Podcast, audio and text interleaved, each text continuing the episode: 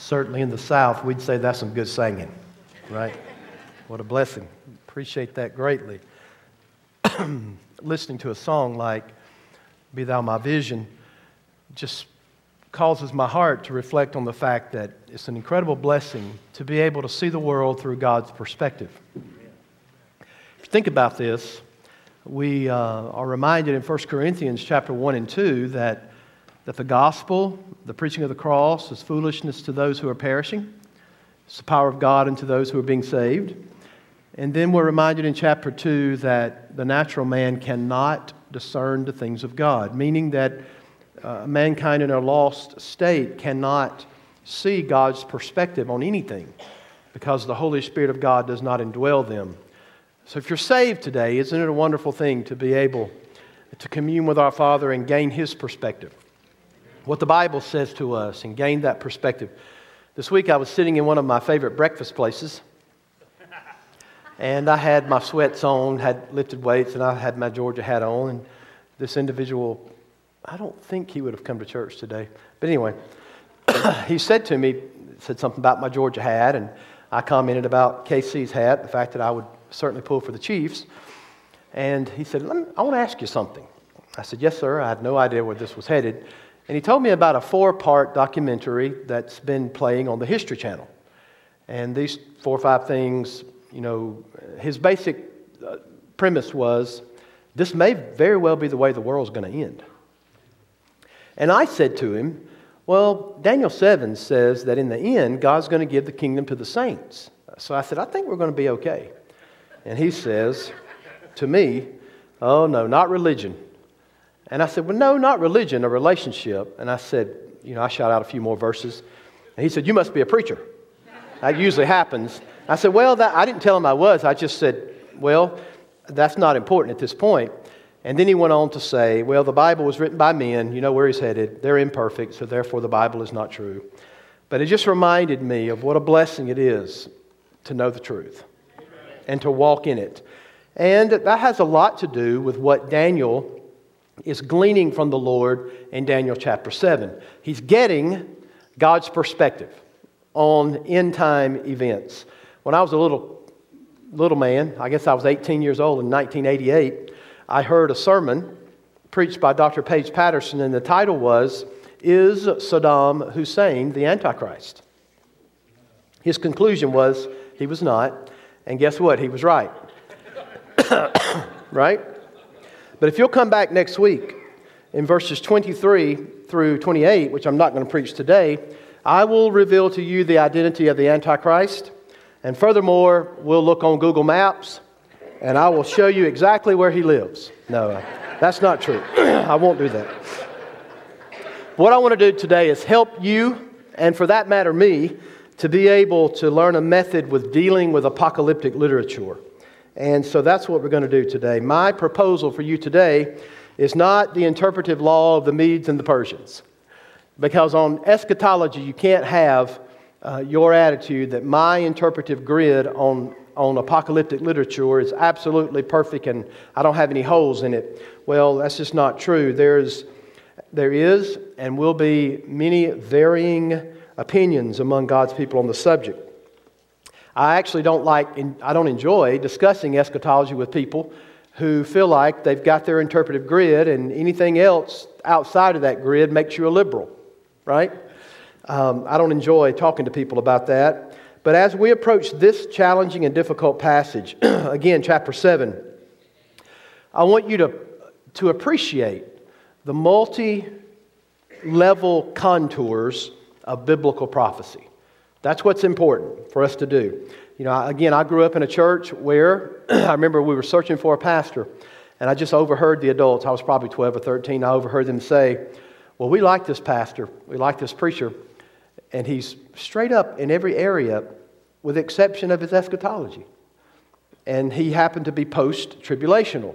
And so they were kind of putting an X on him for believing that we would actually endure as the saints the tribulation. But I think that would be stinking thinking, right? Uh, uh, little thinkers are big stinkers, right?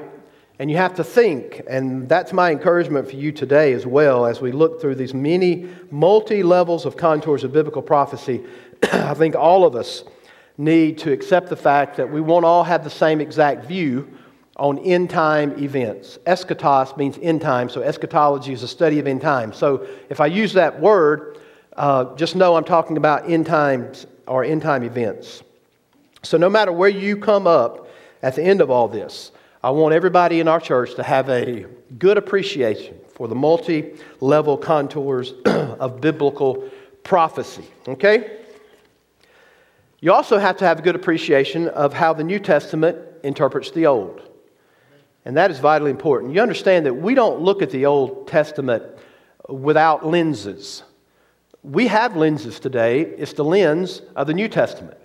So we're able to look back and unpack some of the things given to us. So, as we approach the Old Testament, and in particular prophetic sections, we do so through the lens of the New Testament. As a matter of fact, I would say to you that the Lord Jesus Christ and the apostles are the inspired interpreters of the Old Testament, right? And we're going to have a lot of that given to us as we go through. So I want us to, appro- uh, to approach it with those things in mind. Last thing is, before I give you a couple of introductory statements about studying prophecy, is for all of us to be charitable to one another. If you find somebody in the church that doesn't agree with you with end time events, don't fall out with them.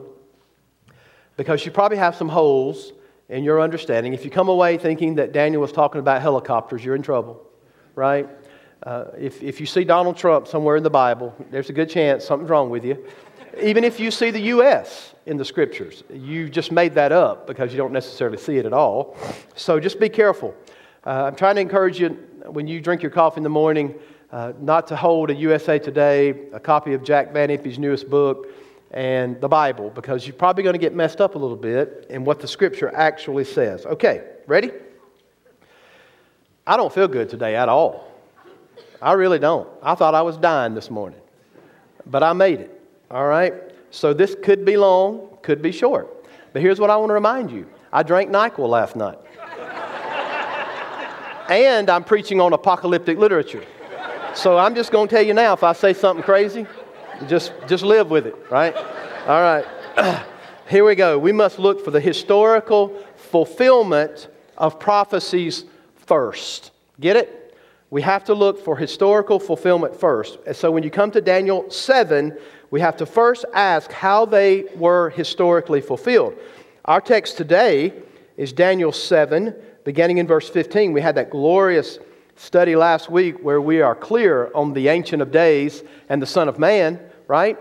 But notice, Daniel, even though he hears that about the Son of Man, he's distraught. And there's a reason for that because he looks ahead in the vision and he knows what's going to happen to the saints. And it's not a good thing.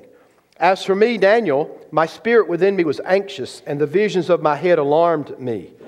I approached one of those who stood there and asked him the truth concerning all this.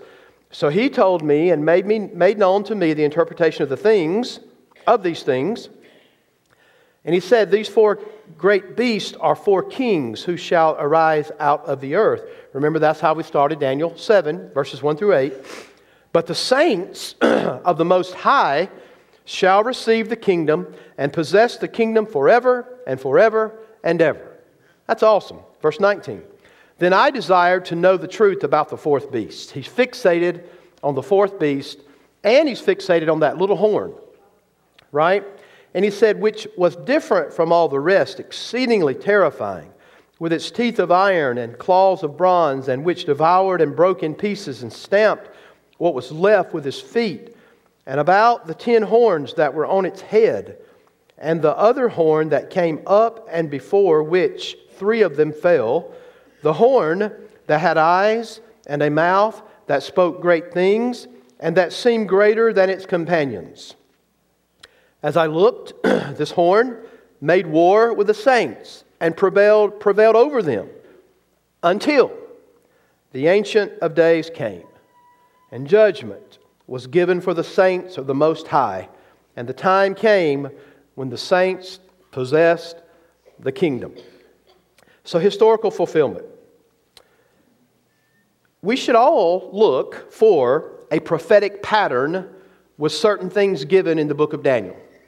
In chapter 7, it does this particular thing have a fulfillment in its immediate context, and how is it protracted out? What does the trajectory of this prophecy look like? Is it mentioned again? Is there some kind of pattern that we see? And if there's a pattern, it will have a trajectory that goes into the future. In other words, there's historical fulfillment, but there's also going to be a future fulfillment. Does that make sense to everyone?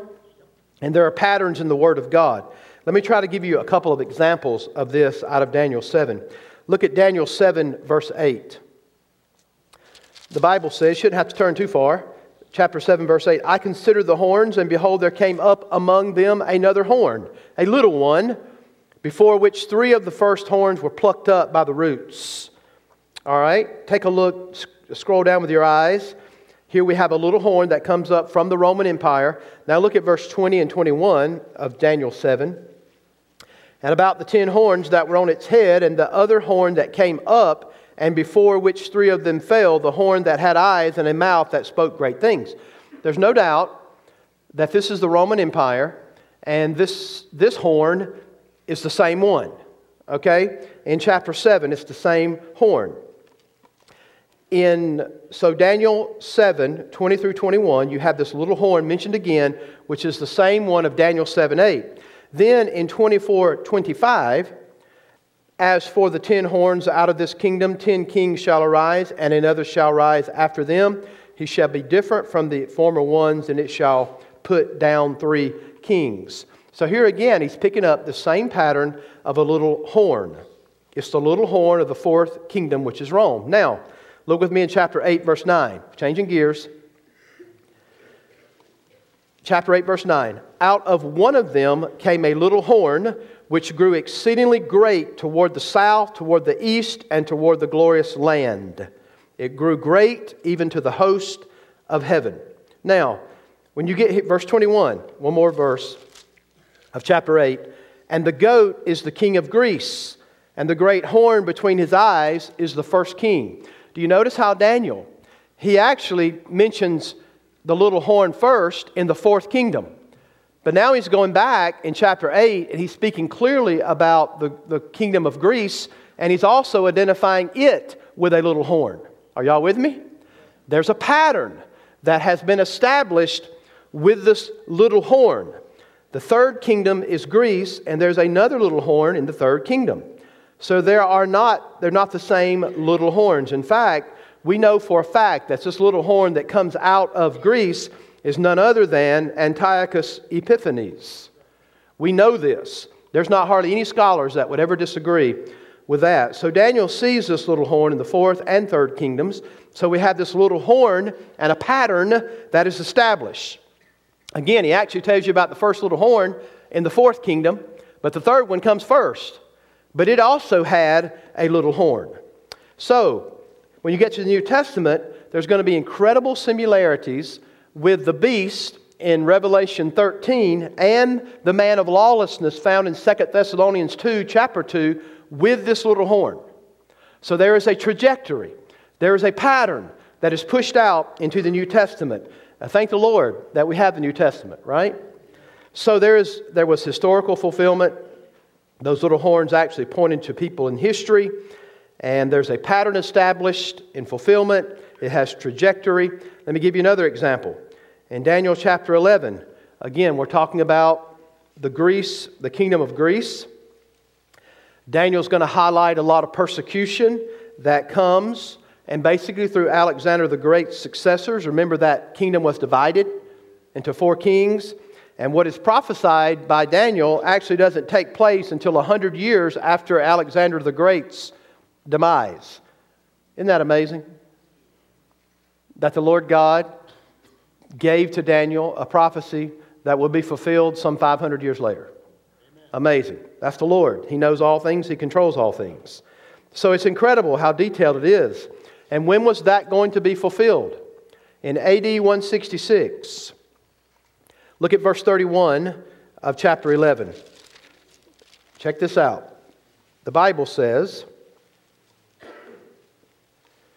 forces from him shall appear and profane the temple and the fortress, and shall take away the regular burnt offering, and they shall set up the abomination that makes desolate. How many of have you ever have you ever heard of the abomination of desolation?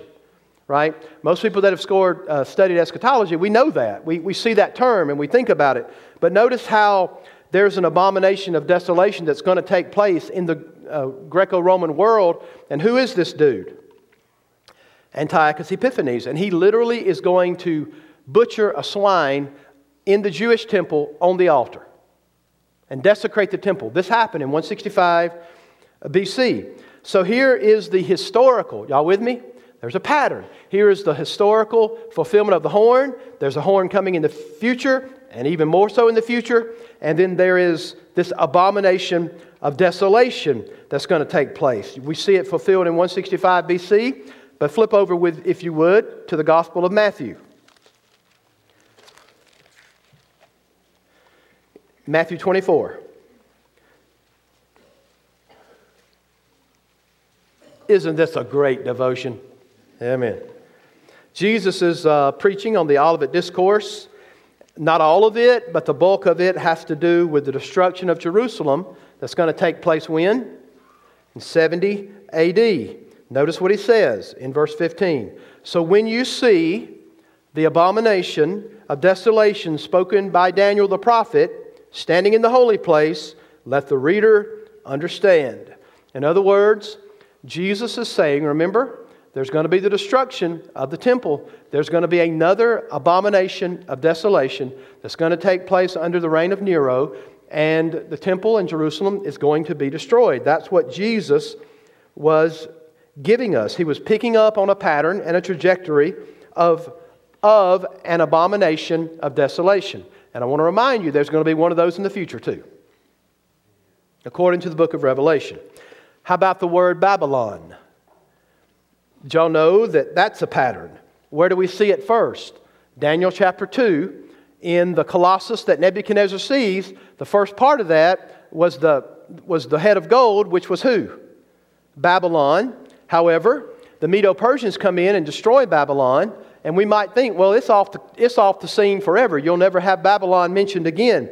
But that's just not true, because Daniel is going to say that, Jer- that I mean, Jeremiah is going to say that Babylon is going to be destroyed, but it's a historical empire spiritually that's going to pop up in all the kingdoms after it. There's going to be parts of Babylon in Greece, Medo Persians, there's going to be parts of that thinking. So when Peter writes from Rome, he says this years and years later those from Babylon greet you.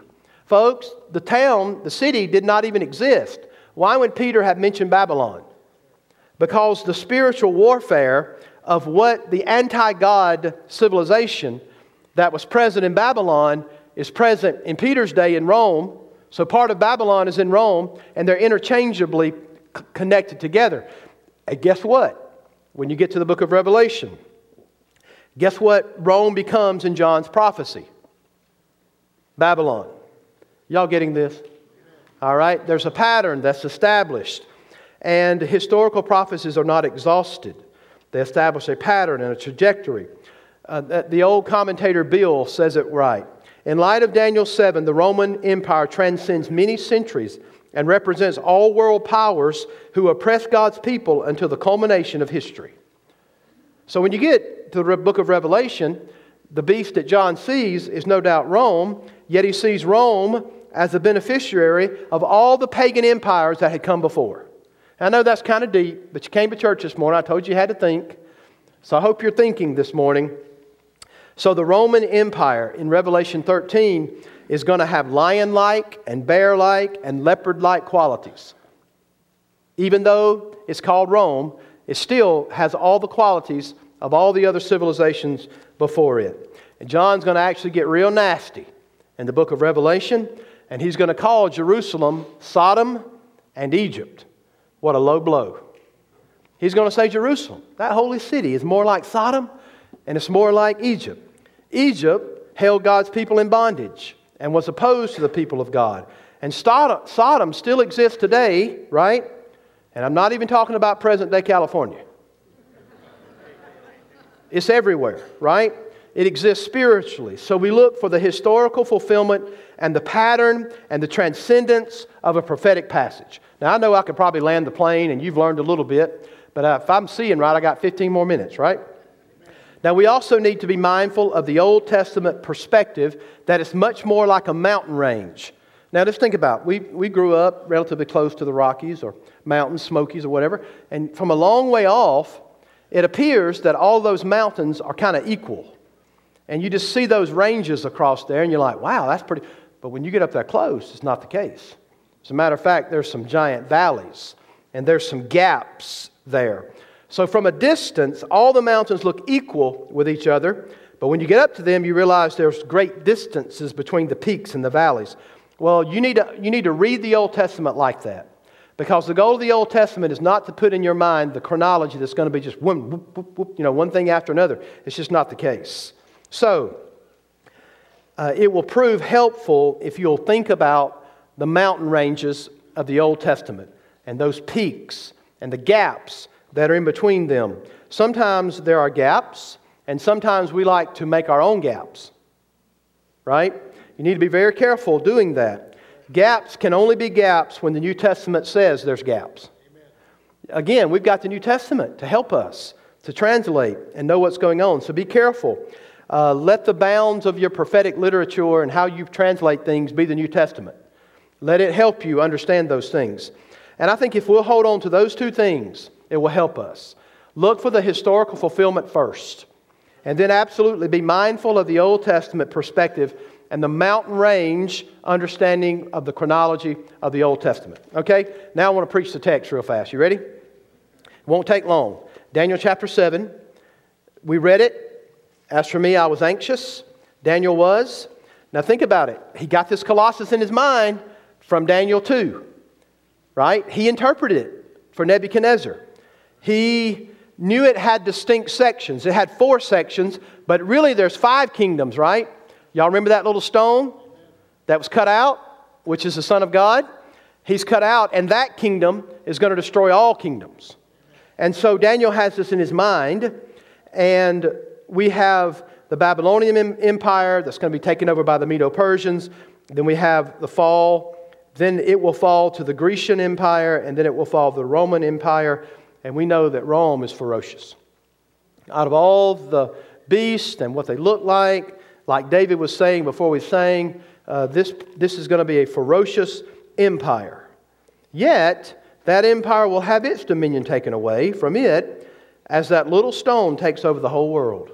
So think about this. Daniel, some 60 years after he trans- interprets Nebuchadnezzar's vision, here he is again 60 years later, and God is giving him a vision of the four beasts in the sea and giving him an understanding of what things will be like in the future. And as we saw last week, I believe that chapter 7, 13, and 14 is the Lord Jesus' ascension into heaven when he is installed as the king, when he receives from the Father his inheritance, which is me and you, right? All the people of the world who have come to know Christ and will come to know Christ, I think that's what's going on in that particular passage of Scripture, okay? Now, verse 15, he's going to be fixated on this fourth beast, this little horn that comes out of it. And even though he knows that the Son of God is going to be exalted in heaven, he's still trembling. Why? Because of what he hears. He will say the same thing at the end of chapter 7 and chapter 8 and chapter 10. In other words, this stuff is tough and it alarms me, it makes me tremble. So he is prophesying in the 6th century BC. Do y'all realize that the Roman Empire will not even come to power for 500 years later? Do y'all understand how awesome the Word of God is? How that 500 years before Rome even becomes an empire, Daniel prophesies it. Why? It's given to him by the Lord. And how did it arise? Just the same way God said it would. So he sees this awful, terrifying beast. And what is he doing? He's devastating the saints. So he asked one of the angels that's an attendant. I approached one of those who stood there and I asked him the truth concerning all of this. Talk about a succinct answer, right? I mean, Daniel probably wants more than this, right? But he just says, okay, four beasts are coming up out of the sea and they're all kings, but God's going to give the kingdom to the saints. End of story. Amen. Right? Sermon over. Now, Daniel's not happy with that because he comes back and asks again, but that's the succinct answer. Those four kingdoms, you got four kings, they're going to arise, but in the end, and this is glorious, God will give the kingdom to the saints. Amen. But Daniel will ask a second time. Then I desired to know the truth about the fourth beast, a beast which was different from all the rest, exceedingly terrifying, with its teeth of iron, and it stamped what was left with its feet. Hmm. This, this thing is destroying. This little horn is devastating the saints.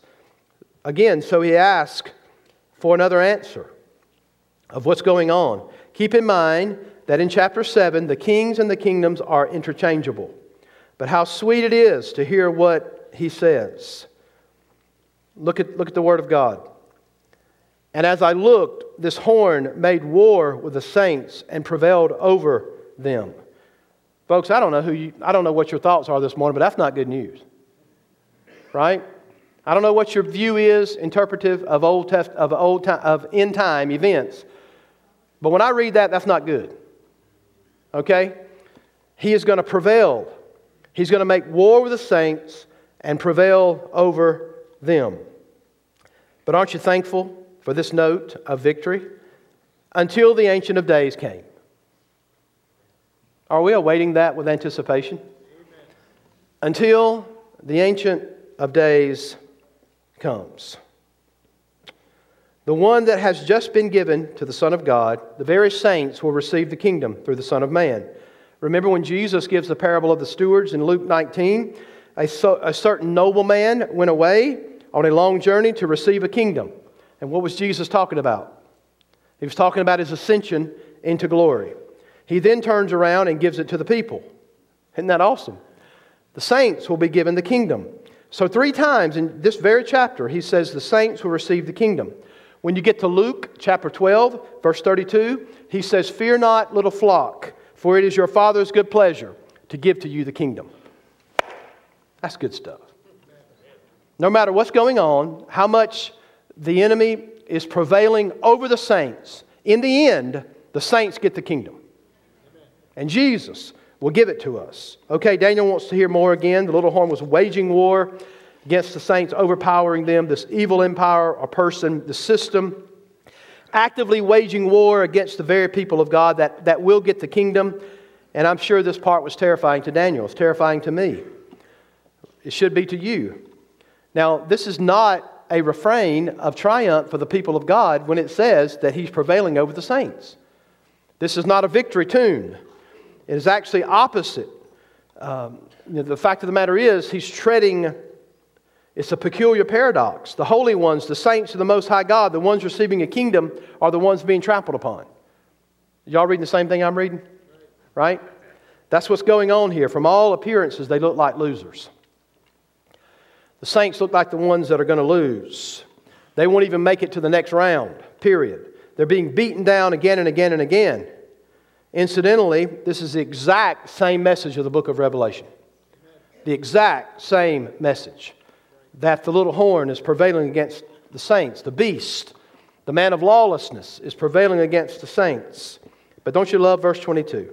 Until, until the Ancient of Days comes. Now, it doesn't say that the U.S. will form a caucus or until we form a political party or until we get our guy in the White House. It says, until the Ancient of Days came and judgment was passed in favor of the saints. Folks, you can't put your stock in men. You can't put your stock in a Democratic Republican Party. You don't put your stock in a man in office. I mean, we all have our thoughts about who should and who should not be in there. I mean, we all watch that circus in the Senate. We've seen all this stuff. But I'm telling you, folks, God has this until the Ancient of Days comes. So we need to have the right perspective on it. The saints will be vindicated by God's judgment. At the time, come, and the time will come when the saints of the Most High will take possession of the kingdom. And our, isn't this wonderful? It lasts forever and forever and ever. That's good news for us. This kingdom will have no end. Now, folks, regardless of your time that you have in view here, I want to remind you that the entire church age, what do we mean by that? From the time that Jesus was born in Bethlehem all the way to his second advent has been a time of persecution for the people of God. There was a reason why I preached Acts first at this church. It was to help you see that, that the church was born out of the crucible of persecution. As Tertullian once said, the blood of the martyrs was the seed of the church. And the more Christians that were killed, the more the church spread like wildfire. So, that's what our present age has also been marked by. Don't, don't miss this. You have to know that the war is real.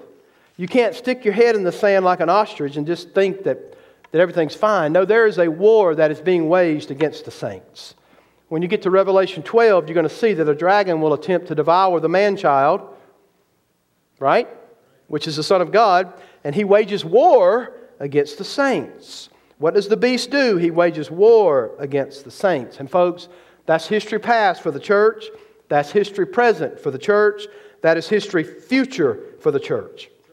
From the very inception of the church in the book of Acts, the people of God have been tortured and killed just think about it for a moment. You have Herod who kills James. You had Herod trying to kill Peter. You have Stephen martyred for the faith. Christian persecution was not just something that took place under the Roman emperors either. You know, there's been more people martyred for the faith in the 20th century than in the history of the world, all people martyred put together.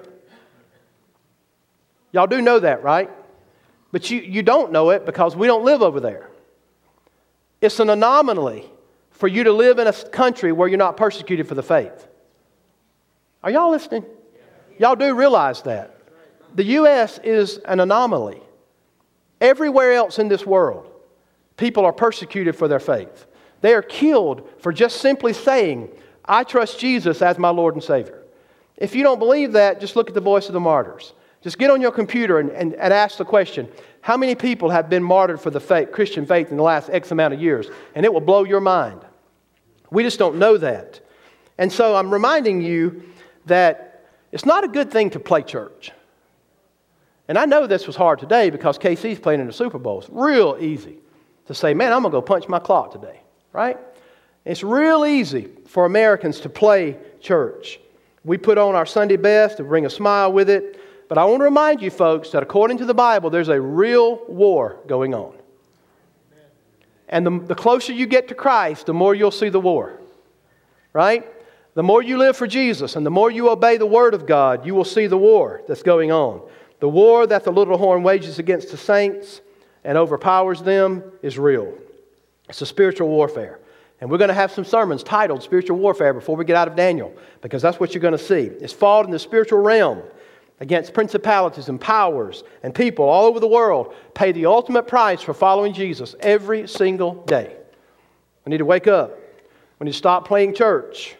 There are people, again, um, we live in Christian County, right? And we don't see this. Well, don't forget that if you're banking your hope on the fact that there's going to be a renewed revival in the United States of America where we go back to our Christian heritage, I'm telling you now, you better not put your bank there. You better not put your stock in something like that happening. Why? Because I think it's going to get a lot worse before it ever gets better. Until, until the Ancient of Days comes. Amen. That's what the Bible tells us. This was, I, I, don't know if there was ever a country that had a more pristine beginning than Israel other than the U.S. But we've gone a long way away from that, have we not? And the trajectory is not good. But I'm not fretting it because the Lord is in control. Remember how we read it in Daniel 2 the Lord causes nations to rise and he causes them to fall. I'm trying to get you to put your faith in the Lord.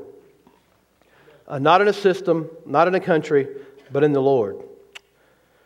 Well, 74% of the Christian population in Great Britain say today that they feel more persecution and legislation than they ever have in the history of the, of the UK.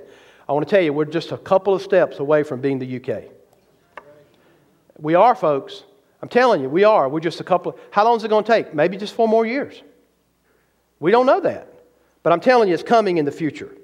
Uh, what would it take for things to get worse? Not much. Not much. When the war against the saints takes on a dimension that we've never known before, where are you going to be? Will you come to First Baptist Ozark when it costs you something to come in these doors? Something to think about, right? Where are you going to be when this, this our civilization, our country, even Ozark, Missouri, even state of Missouri, you could have restrictions on gathering together to worship the Lord. What you going to do? You think that's far fetched, but I'm telling you it's not. It already happens in the UK. I'm telling you, it's not far fetched. Isaac Watts said it well Saints in all this glorious war will conquer though they die. They will view the triumph from afar and seize it with their eye. Isn't that awesome? The Ancient of Days is going to vindicate his people. Jesus would ascend from heaven with a shout, with the voice of the archangel, and the trumpet of God. And the dead in Christ shall rise first. And we shall be caught up to meet the Lord in the air, and so shall we ever be with the Lord. One of my favorite texts in the Bible is one that Natalie and I memorized when we were kids. Well, we were 20 years old when we got married. We were kids, right? Listen, Titus 2:11.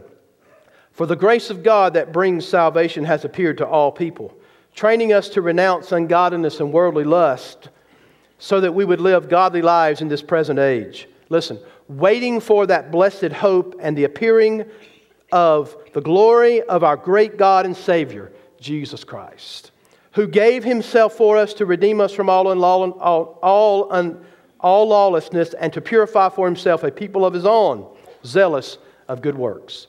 Are you looking for that blessed hope? The only hope for America is the coming of the Son of Man. Right? The Ancient of Days is coming again. And here's my prayer my prayer is that you're part of the kingdom. Jesus said, There's only one way to be a part of the kingdom. Jesus said, I'm the way, the truth, and the life, and no man will come to the Father except through me. Have you trusted Christ? Yeah, it's going to get tough, it's going to get rough. Uh, there's going to be days coming. Just look at the projection, the trajectory out. The saints are going to continue to be persecuted until, until the Ancient of Days. Aren't you thankful for that? To God be the glory. Father, would you help us during our time of invitation? Lord, thank you for your word. Lord, I've tried to, to be as faithful as I possibly can with looking at text of Scripture and letting the Bible interpret the Bible, coming away from a good eschatology. Lord, coming away from study by saying, hey, we can be pretty confident that this and that's going to take place, but Lord, hallelujah for the fact that you're going to come in the future and you're going to give the kingdom to the saints. And we're going to reign forever and forever and ever. Lord, we are so thankful. We're so blessed. God, help us in the United States of America to think about the lack of persecution that we often feel. Lord, we're persecuted for some things, but nothing like those around the world. God, help us have the right frame of reference in that regard. Uh, our, our thoughts shouldn't be, since we're distanced from it, that we should keep our mouths closed. God, help us. Help us be willing to put our faith on the line, to be willing to open our mouths, tell others about Jesus, to tell other people that in the end, God will give the saints the kingdom. God, what a glorious truth that is. Lord, some of us are going through difficult days even as I speak. Uh, physically, our bodies fall apart, and Lord, we have all kinds of problems. Uh, husbands and wives that don't get along, Lord, we know we, there's all kinds of things going on. Don't, Father, we look for the day when there is no more sin, no more separation, uh, not even the presence, no, no way of temptation for sin because the presence of sin will not even be there. God, we look forward to that day when we see you face to face. Lord, help us. Help us to live out our Christian lives now on earth as anticipating with expectancy the coming of the Lord Jesus Christ. May it be an encouragement for us to obey your word like never before. In Jesus' name we pray. Amen.